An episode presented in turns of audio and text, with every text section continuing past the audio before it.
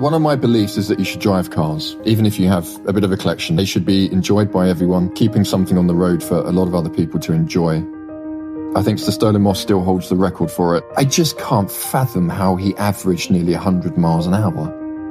I was sitting around talking to Norman. His stories were just incredible. And he just used to light up a room. Just a brilliant, brilliant man. The Chubb Interviews with Jodie Kidd. Brought to you by Chubb Insurance expert insurers of your most valued possessions. Established since 1882. Hello and welcome back to the latest episode of the Chubb Interviews. I'm Jodie Kidd. In this series, we talk to fellow classic car lovers, exploring the personal stories of the people who inhabit this wonderful world. Thanks so much for all your great feedback following our podcast from the Concours of Elegance at Hampton Court Palace way back in early September, which seems like ages ago already. I know loads of you have only just discovered the Chubb interviews and you're catching up from the beginning of the series. There are plenty of episodes to choose from, so enjoy. Now, before we introduce our special guest, it's time to say hello to my co host. This month, I'm joined by the guy who owns probably the coolest classic car showroom I know, the factory at the Duke of London. It's Merlin McCormack. Hi, Merlin. Hello, Jodie. How are you doing? I'm very, very good. So, tell us about this incredible showroom of yours, which is called The Factory. The factory belongs to my business, Duke of London. We founded the business about five years ago now, and we kind of outgrew a couple of spaces in a very short period of time. So we decided, beginning of last year, to go on the hunt and find ourselves a premises that we could kind of turn into a bit of a classic car hub, just out of sheer frustration of not having anywhere in London to go. So we're based in Brentford in West London. We've got 51,000 square foot of beautiful old Art Deco warehouse space. We've opened a pizza restaurant within the showroom. Kind of wanted a safe space for people to come and hang out with no bias. Doesn't matter whether you turn up in a mini metro or a Koenigsegg. We don't we really have no angle on it. All's welcome, and there's a lot of events that we host here as well. Again, for everybody. So drive-in movies, charity coffee mornings for car meets and things. So yeah, we have to get you along. Oh my God, it sounds amazing. So people just basically can go there, sit down, have a drink, have a pizza. Because I've seen pictures of that. I'm yet to have come up. It's the coolest building. I mean, it really is amazing. You've done such an incredible job. And what did it look like when you first bought it? The structure was there. That's probably the politest way of putting it. The building had been abandoned in 1999. It'd been bought by a developer who still uh, currently owns it, and they'd boarded it up. It was a massive labour of love, but we've got there in the end. Is it a family run business?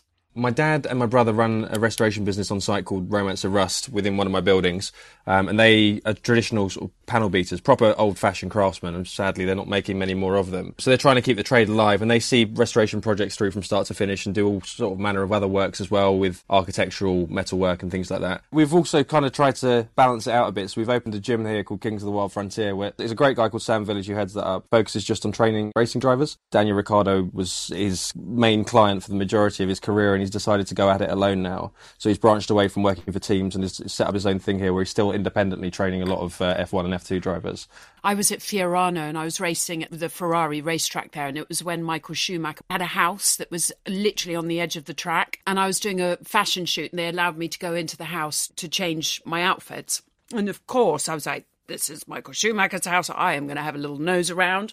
But I went upstairs to where he's got his gym and he had the most extraordinary device, which was you put your head in this thing that looked kind of like very bizarre, very kind of like um, lots of wires and things like that all off it. And it strengthens your neck. They've got to be so fit. Yeah, it's unbelievable, and I mean they've really pushed their limits. And I think um, we've kind of tried to tap into other people nearby as well. So we've opened up a kind of cycling biased class as well because we're, we're, so close to Richmond Park with a you know, abundance of lycra nearby. They're taking over the world.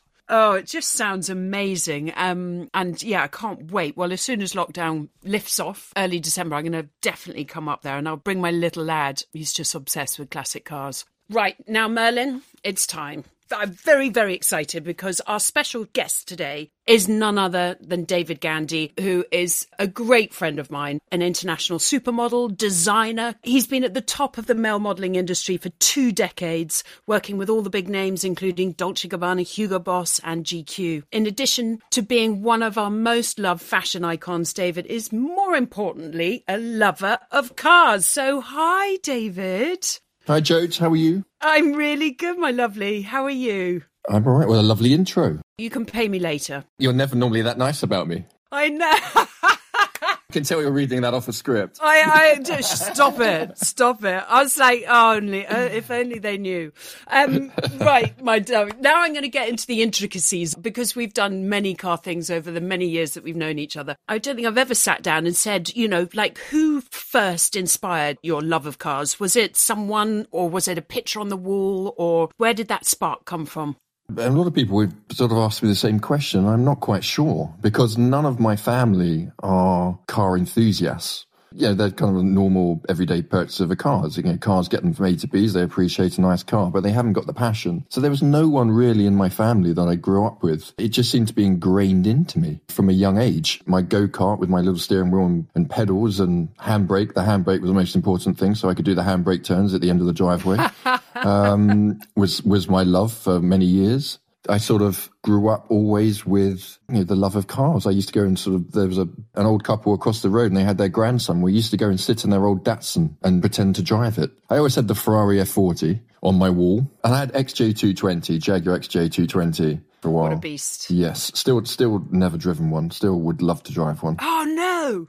Oh my god, they're outrageous. It's all about the 80s turbo leg on those, well, not 80s, 90s turbo leg on those cars, really, isn't it? So uh, It's extraordinary. It's like literally you've just lit a rocket. It's the maddest feeling. Yeah, you have to. Well, you're part of the kind of Jaguar family, so you're going to have to twist their arm. yeah, I keep going up to Jaguar Classics and seeing the, the line of XJ220s because they couldn't be driven for a while because they couldn't get the tyres from them. Uh, so I understand. No, for years and years they weren't making the tyres on them, and they've they've finally now found a sort of a third way, and long last owners can finally get them back out. Merlin, have you had a few 220s come through the factory? We sold one last year. They're absolutely insane. There's nothing really of that era that comes close to it. I think the, the F40's probably got a bit more drama to it, but in terms of the actual precision thrill of an XJ220, for me, nothing from that era comes close No, to it. I always, I always remember the, the Jeremy Clarkson when he first drove one and he accelerated and the, the radio came flying out. Came flying out. Yeah. Which one says Oh, a lot God, about the turbo of that car, but says a bit about the build quality. It was built by what they called the Saturday Club, wasn't it? A Jaguar. That was just a group of engineers that built the car on a, their Saturdays or their weekends. To be honest, you don't really get in it to listen to the radio. I mean, if you could hear anything but the turbo hissing at you.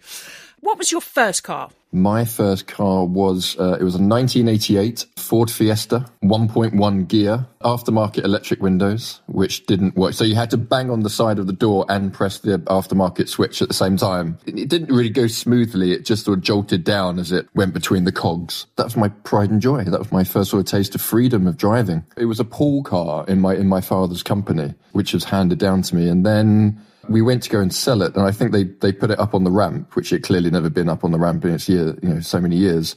And the guy just said, "No one can drive this. No one should be allowed to drive this car. It's an absolute death trap." Which um, I sort of went back to my dad and sort of said, "Do you think it was a good idea to put your son in that car?" And he said, "To be honest, David, it's a 1.1. You weren't going that fast in the first place." I then got into my warmer hatch. I had a 106 XSI Peugeot 106 XSI, which taught me everything I need to know about liftoff oversteer, and then got into being my typical sort of family. I showed my dad a they need a new car. I showed them a the concept of the Audi TT, you know, when it first sort of was shown at the Frankfurt Motor Show, and he went, oh, and, and in typical father fashion, just sort of went, oh yeah, I quite like one of those. Get one for your mum.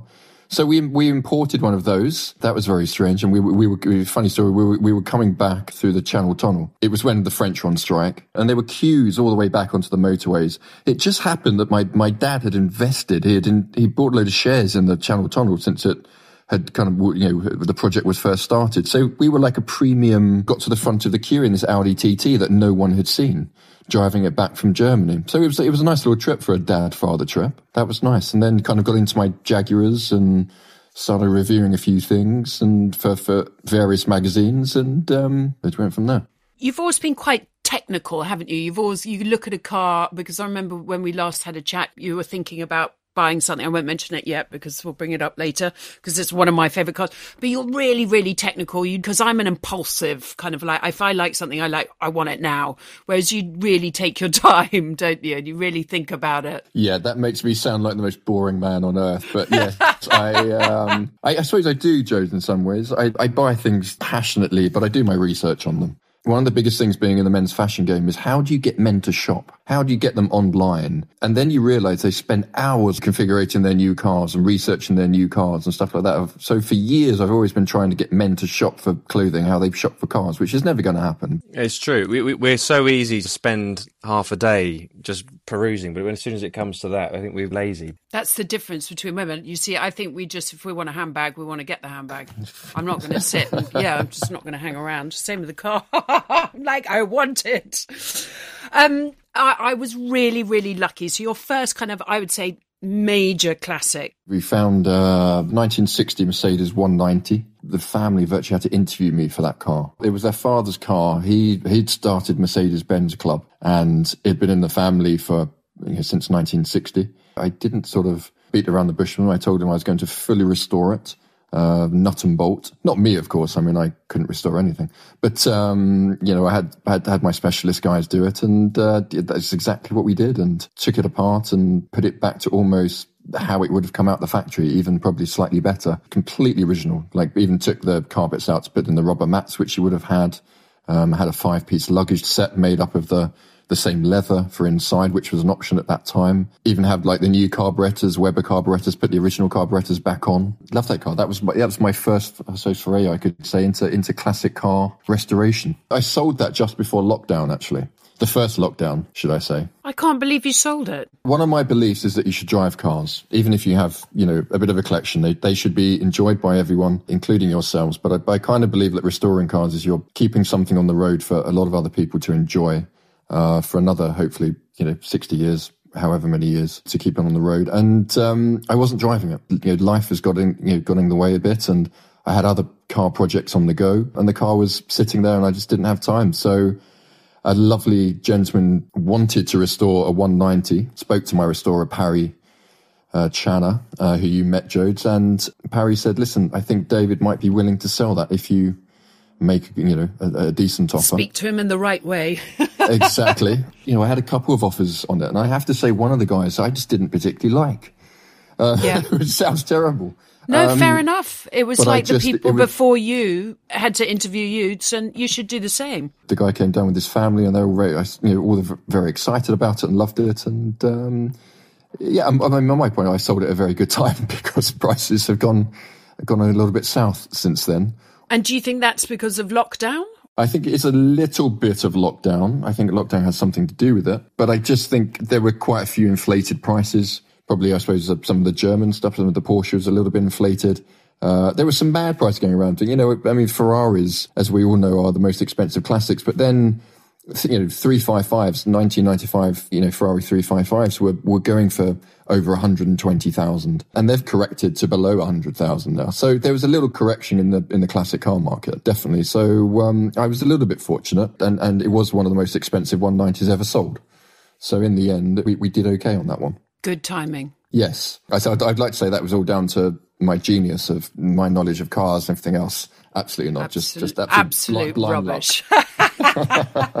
rubbish. Oh dear. Well, I mean, it was very beautiful, and I was very lucky to have that little drive in her because she was stunning. That was the your testament to you of Parry, you know, of his his hard work. That you know you restored it so beautifully. That dedication of of people bringing these wonderful old classic cars back to life is so important. Yeah, Barry's working on the second one for me, Jodes, at the moment. So he's he's just finishing a uh, 1965 uh, Porsche 356 coupe oh, for me. When's that going to be ready? As all classic cars, it should have been ready a year ago. and it's going to be, it's literally done now, actually. So we, we're going off for its first debut shoot and uh, it's been a bit delayed, but in December, which we'll, we'll do the unveiling of that. But that's, that was my kind of, the, the Mercedes. I then did the Jaguar XK120, which we know very well, Joe. So we spent a lot of time. We do. We do indeed. You know, restore the XK120 to almost replicate the lightweight XK120s that are of the racing era of sort of like the 60s. It's very sympathetically, you know, sort of original to what Jaguar would have done. The Porsche's been slightly different where I've I haven't, you know, the famous sort of Porsche outlaws. I haven't outlawed it in some ways, but it is very much to my specification. So it doesn't kind of follow the rules of, you know, how the car should look. The interior is a mixture of, of leather and German houndstooth. So it was, I kind of put my own twist on this car more than I have with the other cars, which are much more original. But I already know that people, Perry, have said that he's already seen two people that have seen it just in the workstations and he's already got two other commissions from this car because people want it. I think with your your also your name, people would really love because we always, you know, when when we buy classic cars, it's also looking massively into the history of it, and to have one of your cars that have put your little twists and turns on it, I think will be immensely valuable, and and people in you know a hundred years time will go, oh yes, and David Gandy did this, and you know, so you're creating something. Maybe they won't speak exactly like that. But... No, I'd like to think they would but you know, I think it's it's creating something that in the future, you know, will be probably more profitable because you've had that little bit of magic. Yeah, Judge. I, I, just need your your bit of magic driving in my XK120 again because I haven't experienced that for a few years. Uh, so, um... so, should we should we discuss a little bit because our listeners out there probably have no idea what we're talking about. But 2015, you and I invited um, of guests of Jaguar to do the Mille Miglia. Explain a bit what the Mille Miglia is. We can talk about our experience. Well, I got my, my history, my facts right now. The Mille Miglia, I think, was stopped in 1957. I think. Um, it was a race, a thousand mile race on public roads around Italy. The competitors now complete it in three days, but I believe it's now four days. I think Sir Stirling Moss still holds the record for it, and he completed it in, I, th- I believe it's 10 hours. So he averaged 100 miles an hour on public, which, I was watching a documentary about this other day. Obviously, sadly, Stirling Moss has died, but I was you know, me and you have, have competed in that race. I, I just can't fathom how he averaged nearly 100 miles an hour. I, I, it's it's extraordinary. I like to say, I've said in other interviews, I think we're slightly unhinged both in our driving. So we were quite happy with both of us just flying through as fast as we could and very relaxed yeah, about we it. We matched we definitely matched each other, which was wonderful because I think a lot of people wouldn't be so happy when you're driving extreme speeds. I mean, it's the only time that you're really allowed to break the speed limit on open roads, which actually are used with people going to work and, you know, going to pick up the groceries. So your brain has got to think at three million miles an hour because there's so many different things that could happen. And of course, we're racing in classic cars that have drum brakes, no seat belts. So, you know, it can get quite hairy. And I have to also, say, also, think... Joe, so, like with that as well, it's quite funny. If you ever look at images of us doing, doing the Mille, our heads, us being both tall, our heads are about three foot over the windscreen. Like you don't think of that at the time, but basically, if something goes wrong, we are the roll bar like mine. You're, oh, yeah. You, do forget that, don't you? And you've got 300 other slightly unhinged people racing around in their pre 1957 cars, as you say, on public roads. So um, it's a whole different ballgame. It's you know, Italy, I think, is about the only place in the world that that race could take part. The Italians are you know, so passionate about their cars, and it's a wonderful, wonderful race. So yes, I still have to. Unfortunately, I was supposed to do the Mille this year in in the XK120 it got cancelled twice. We are postponing it until next year. You were going to do it in your XK1. That's what it was built for, Joe. It was especially sort of built for the Mille car. Yeah, absolutely. That's you know you know because we, we did it in the XK and there were so many things I thought yeah we could really I mean, we had you know extra seats put in, didn't we? And we didn't have enough room, the timings, and but you needed some more brake horsepower, and that's exactly what I did to the Jaguar, to my XK. They had to move the seat back because I couldn't. I couldn't. The steering wheel is so. Or did they put a smaller steering wheel? Yeah, I can't to, remember. Yeah, the original steering yeah. wheel. It's massive. It's I mean, we couldn't. Huge. We no. couldn't get our legs in. No. So yeah that's where I am, kind of like car wise at the moment, classic wise. Anyway, I always, yeah. I always, know, every time I say that this is my last one. That, no. Yeah, and then there's a couple of gin and tonics at late night, and I find myself on PistonHeads or something else, which is quite a dangerous yes. place to be looking. But I'll, I'll leave it for a while, I think. I mean, uh, the next time I see you, probably in a couple of weeks, and I would have bought a classic car. Uh, you bought another one. Yeah. No, I know. I just, I mean, listen, it's falling on deaf ears right now. that, that. uh, but Merlin was saying actually really interesting. Through lockdown, people were sitting on on the internet, and you know he had really really good sales. Oh God, I, I, I can imagine Merlin. Yes, it just went absolutely crazy. I think you're right there with what you say about cooling off. I think it was long overdue, and it's a combination of a, a price adjustment through sheer demand as opposed to uh, anything else as a result of the coronavirus. But my God, it's been absolutely mad. It doesn't really make a lot of sense, but I think it's instilled a sense of mortality in us all. We're all only here once, and let's just do it. Mm. Every single industry has been hit really bad, but our predominant industry, which is the modelling world, has, has been really badly affected by the pandemic. Have you been doing other things? What have you been up to? Yeah, Joe, I mean, you kind of know me. I'm a bit like yourself, many fingers in many pies, useless at staying still. There's a, there's a lot of projects on the way. I, I kind of like the how probably people perceive the modelling side is I, I've sort of moved on from that for quite a few years now, and uh, and every time I see a picture taken, I think someone else should be doing this, not me anymore. So um, I have my ranges, I have my investments.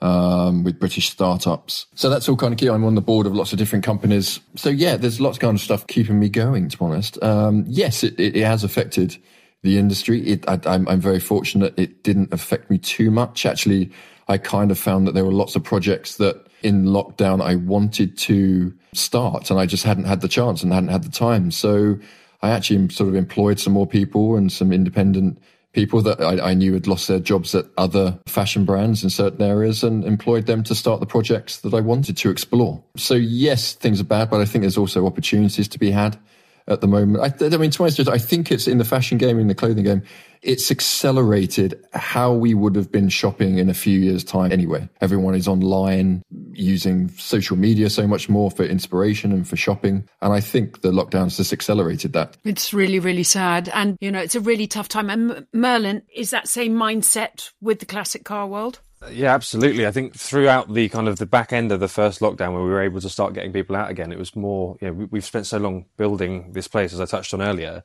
We had this desperate need to get people down here, so we had to diversify pretty quickly, driving events, driving uh, movies, predominantly in circus events and things like that, just to try and get people here. And from a marketing point of view as well, whilst they were fantastic, everything has fallen to online. So we're so heavily dependent on social media. It's kind of it's a bizarre way of selling cars, but it seems to be working. People's confidence in buying over the internet or over the phone now is, is rapidly increasing because the amount of Im- imagery we have to put out there. It's really, really interesting times and not quite what we had planned. But like David says, you have to prepare for these things and gear up for it. I think it can all change as well. I think this is everyone is adapting to this certain time. You know, there's still going to be people like myself that like. I mean, I'm going to say I, I love shopping, but I prefer to go out and feel a garment and and be in the shop and have that bit of personal service. I think that's the only thing that online can't do, especially if you're buying cars. Is that trust of that individual, the trust of that seller. I was even seeing, you know, during lockdown we were looking for a house. You know, people were buying houses,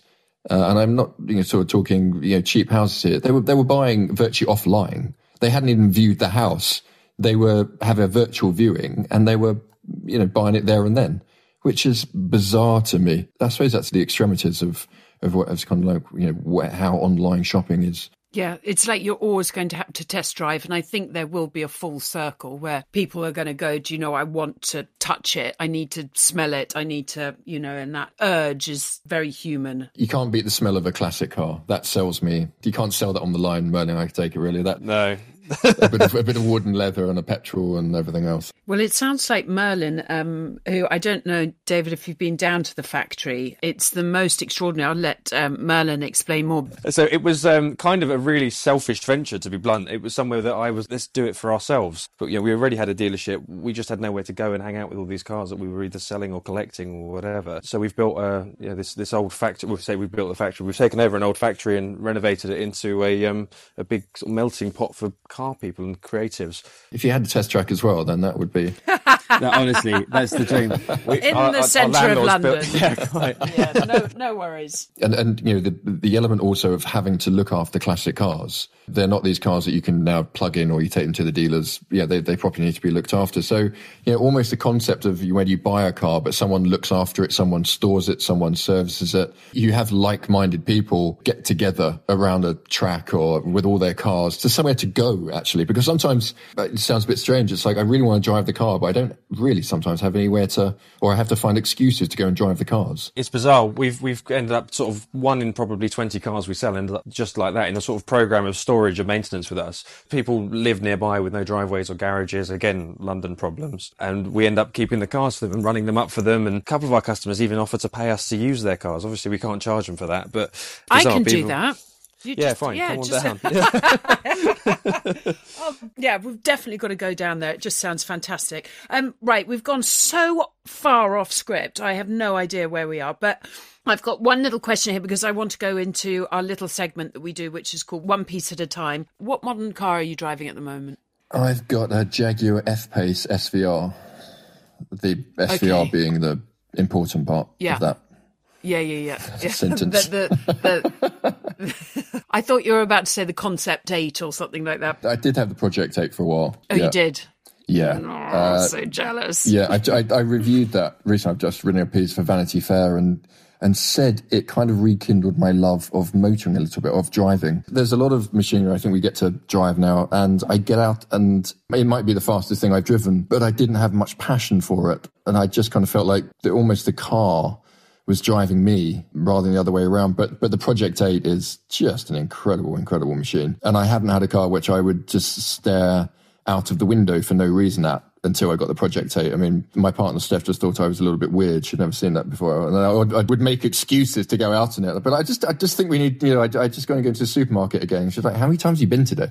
Explain to our listeners about the Project 8. So the Project 8, it's based on the very humble Jaguar XE. And they literally just let the uh, special vehicles operations go to town on it. They shoehorned in the, the V8 5 litre, ramped it up to nearly 600 brake horsepower, all wheel drive. I believe it still holds the record around the Nürburgring for the fastest saloon car. That's quite a record to break. That is quite a record to break, Jason. They, they, and I think the kind of story goes that they were they went to go and break the record. They had literally a couple of laps left, you know, because there's only a certain amount of months they can race on the or you know, race on the Nurburgring to break the record. They beat Porsche and everyone else who were Mercedes, who were all trying to go for the record. So everyone kind of said, yeah, but you know, if everyone had more time, I think they could have broken the record. So Jaguar went back the year later and broke their own record just to prove a point, I think, which is, uh, no, it's a very, very special car. Right. So going back to that original question, modern cars, classic cars. What would you choose? Classic, classic. Yeah. So, David, do you find that there's a lot of kind of correlation between the fashion industry and the car industry? Because I know that lots of car manufacturers do go and lean on members of, or designers of the fashion world. Uh, I'm not sure how I quite feel about that. I mean, I, there, there's a side where people talk about design. You know, they talk about fashion design and car design, maybe architecture as, as separate entities people like Ralph Lauren, who we know is one of the best collections of cars in the world. And he, what I understand, he takes inspiration from the cars and puts them into his designs, you know, especially his watches and, and everything else. Ralph Lauren sort of bridges the gap between design, as in he has homeware, he has watches, he has clothing. I think if you have an eye for design, um, you can, and I find this with a lot of the car designers, they can put their design to you know, a lot of different elements. Collaborations are everywhere at the moment. I mean, I'm, I'm guilty of it. I've, I've done many collaborations. The world seems to have gone mad. You know, you see that little X as in collaboration and it's, you know, transferred to clothing brands working with musicians and actors. And it works very well if there's a traditional brand that wants to bring in a younger audience. So they will work with a brand that has, you know, a much younger demographic. And of course, you're getting the best of both worlds for that brand, I suppose. Merlin, you might know this um, more than myself or David, but it's something that we never really saw in the classic world, the old designs. The only collaboration per se, we're, kind of the, the, shared use of materials like Connolly leather or Bridger leather or Harris tweeds and things like that. It, they, they were obviously found across the range, whether it be your driving gloves, your jacket, or the armrests in your you know, Jaguar, for instance. It's I think David makes a good point. It's about introducing that tradition to a younger audience. I mean, Bentley recently did a collaboration with Huntsman, the Savile Row tailors. Like you say, it needs to be marketing driven to try and get younger people into them. Right. So I want to very briefly go back to the the Jaguar, the XK120 you know, that we were very lucky to race in the Mille Miglia in one. Um, but I think we need to talk about the most famous drivers, Mr. Norman Dewis. Um, and I know that you met him on a number of occasions and before he sadly passed away. And he set a number of incredible speed records. What was he like? Because I, I never got the chance to meet him. I was really, really sad when Norman passed. And I know a lot of people were in, in the car industry, but I suppose I, I did get to meet him a couple of times. He's the true definition of a gentleman driver. I don't think they're going to exist, you know, guys like that anymore. So, you know, the equivalent of a test pilot in many ways. He was testing cars for Jaguar. Uh, as you said, hold loads of land speed records. He was the guy that Jaguar putting their Jaguar E-Type to drive to, I believe, Geneva, and he had to get there and the car on the stand within a number of hours for the Jaguar E-Type to be shown to the world for the first time. The rumor was that there was so much interest in it at the show that they just had to get another one there because they did. They only had one for people to take out. This was back in the day where the Geneva Motor Show you could actually drive the cars, so they wanted people to really experience this E-Type that they didn't really foresee how popular it was going to be. So yeah, the legend drove it through the night. Anytime I've sort of been with Norman, and you can have some of the biggest names in the industry and we all just end up sitting around Norman listening to his stories. You know, F1 drivers and car designers, and we all sit around like little schoolboys and just listen to Norman talk. And that was the privilege of what I got to experience with Norman. The last time I, I saw Norman, he was going on Top Gear to talk about the drive of the E-Type to Geneva. I noticed a couple of his jackets looked a little bit threadbare. And at the time, we had come out coming uh, with one of my tailors with a, a, silk lining, but had all the Jaguar emblems on. And I said to my tailor, "Do you think we could get Norman into Savile Row to make him a jacket?" And they loved the idea. And of course, my tailor said, "Absolutely." That was Simon and Henry Poole. Yeah, Norman came into Savile Row. We did a little shoot outside. He pulled up in a, I think he was in a D type or C type. I pulled up in my, my F type at the time. And then had a few pictures taken. Then we went in and he had the measurements and the, they got him yeah, his jacket for, for top gear. But again, just, and I have, uh, we have photographers, you know, behind the scenes photographers and they're probably one of, out of 20 years in the industry, probably some of my favorite pictures. I was sitting around talking to Norman, his stories again were just, you know, incredible. And he just used to light up a room. Just a brilliant, brilliant man. What a special, special thing that you did. Really, really lovely. Um, and also, you know, he was just not only sounds so personable, but just a fantastic driver as well. Uh, so humble with it. That's the side I, I loved about Norman as well. So yeah, sadly, sadly missed. Oh, okay. Um, so in this podcast series, we're running a special theme called One Piece at a Time, where we ask our guests to select one prized possession that means a lot to them to bring to the podcast. Obviously, we would be doing this in a room together, but these strange times. A, a piece of car memorabilia. Basically, I'm going to put you on the spot. What would your piece be that has a special meaning to you?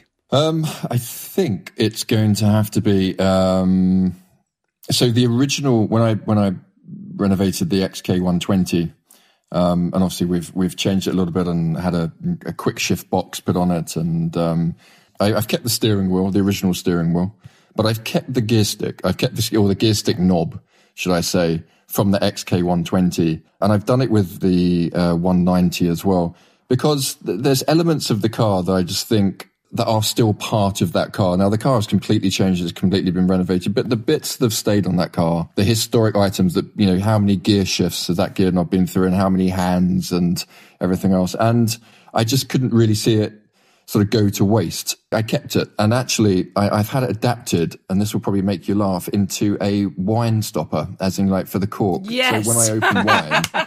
I now superb. Love it. put my XK1. To, so I'm actually looking at it because I, I would like to pretend that I didn't have a bottle of wine open on the side uh, right now, but I do. and um, I'm, I'm, uh, yeah. I'm so surprised just it's not for lockdown, empty. Of course. Me too, Joe. To be honest, me too. Um, and so, and I love still using something you know historically from the car is still being used now in the house and it's probably something i'll pass down you know that's that was hopefully something i'll pass down to matilda and grandkids and they'll be like well that was granddad's that was his gear stick from his xk120 and that's probably my piece Oh, can you do us a favour? Will you take a, a picture of it?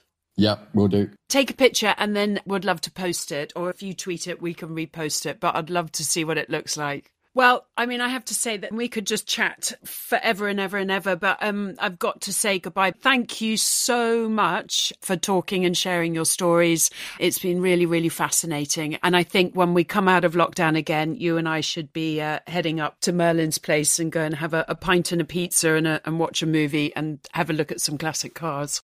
Absolutely that if if, if there's an invite there merlin i'll um that sounds a lovely afternoon or, and evening Doors always open. You've been a superstar. All right, my love. Well, listen, take care.